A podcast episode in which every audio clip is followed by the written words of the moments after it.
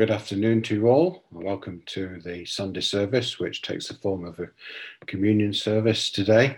Uh, it's good to be with you all, and uh, no doubt you're all wishing me a happy haircut.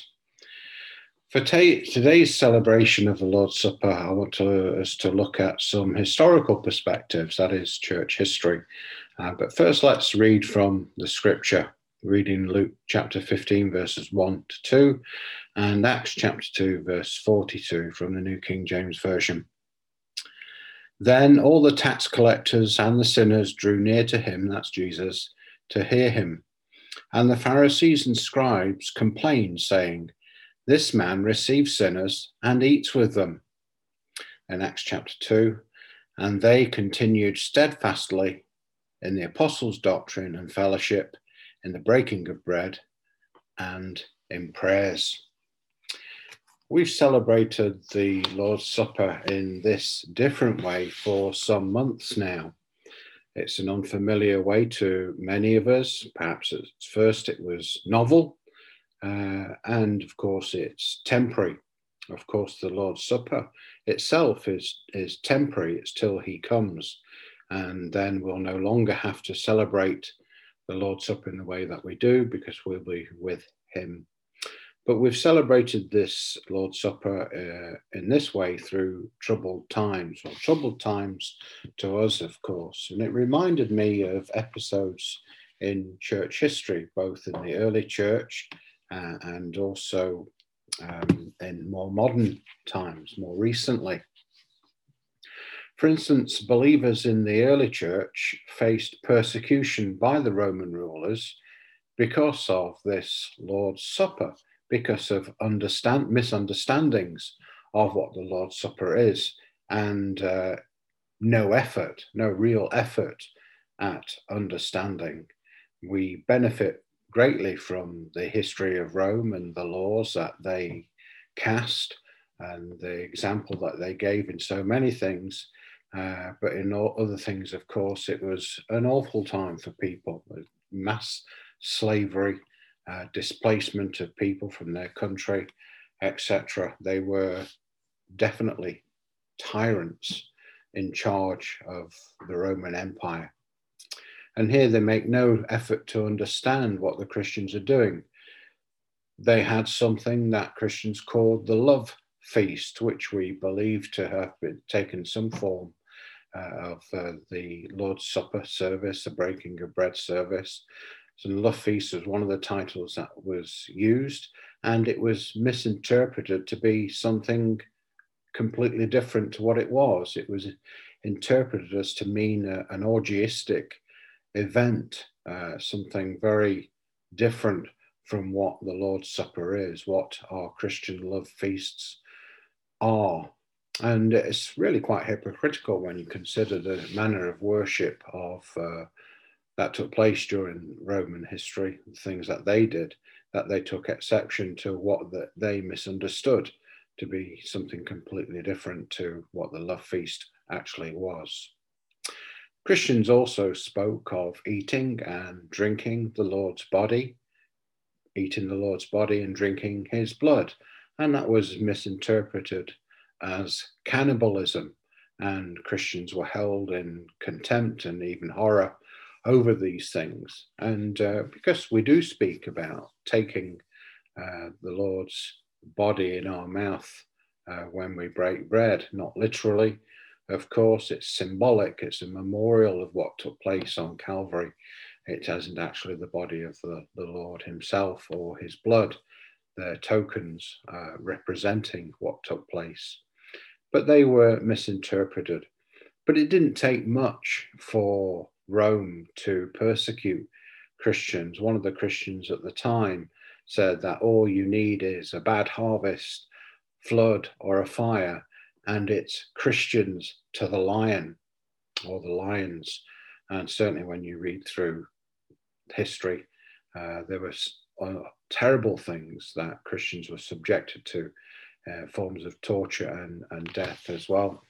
Uh, one good book to, to read on church history is this uh, by Nick Needham. This is volume one, which is the age of the early church, and uh, well worth getting. There are currently three other volumes uh, from we have from the first century and through to the 18th century, and there's a fifth volume still to come. Uh, certainly very interesting what the church went through. And of course, church history is replete with things that are good and also with things that are bad as well. Secondly, over time, this simple memorial of the sacrifice of Jesus for our sins became more ritualistic.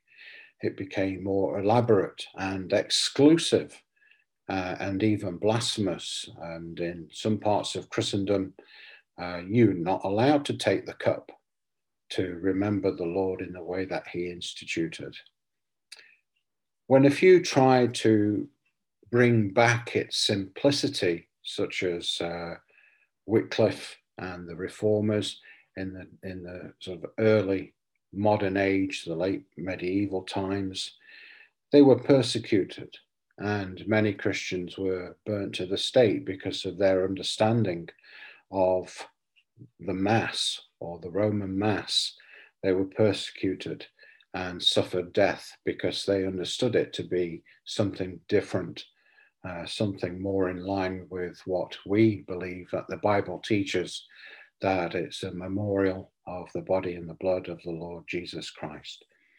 But even today, there are still Christians who are being persecuted, Christians who try to remember the Lord Jesus in their countries. There are countries that make it very difficult for Christians to gather together and to remember the Lord in the way that He's instituted. And some of these countries, our governments are, try, are trying to make deals with uh, on a business level. We're trying to do business with them. But Christian persecution is being ignored. So, all the way through church history, we have this Lord's Supper in one form or another. We can see from our reading in Luke that the Lord met at the table, not the Lord's Supper table, with those that were classified as sinners, uh, publicans and sinners, as the King James Version calls it. Uh, and such are we. We're sinners, but we're forgiven sinners such is his love and his grace. He wanted to meet with people there and then at that time, the time of his ministry. He rubbed shoulders with them, and he was in no danger of being, being contaminated by uh, living amongst people who were sinful because he had no sin and, and did no sin. Uh, but it was his pleasure to dine with folk such as these, and of course, his uh, his show of grace would affect those who were classified like this, and they will become his disciples and follow him. Our verse in Acts shows that the apostles and their converts kept on celebrating the breaking of bread, as they called it, uh, and down through history, it's something that has taken place. And today, through Zoom and YouTube we as believers can continue what the church, the body of Christ, has always done through difficult and unusual circumstances, not persecution for us in the UK, but uh, due to circumstances, it's not made it easy for us. We remember our Lord Jesus Christ, the cross, his resurrection and exaltation by breaking bread together and drinking from the cup. It will happen again in our familiar building. It will open up again and we will remember it in the familiar way that we've celebrated for so many years. It takes place throughout our land, in other places, and other communities of, of believers, and of course, it takes place all over the world. And we can give thanks that, uh, along with many other things, it survived through the ages, through all these difficulties that I've mentioned. It survived, and people with the teaching of Scripture on it can remember the Lord Jesus Christ just in the way that He ordained, and we can celebrate His life, His death, His resurrection, and the blessedness that we have as believers through what he has done for us is doing through us as well. And we can worship and praise our God and our Lord Jesus Christ, who gave his life so that our sins can be forgiven and that we can have fellowship with him and fellowship with each other through the breaking of the bread, through the drinking from the cup, remembering our Lord Jesus Christ until he comes. I hope this brief reflection has been of some blessing to you, and uh, we'll see you next time. Thank you.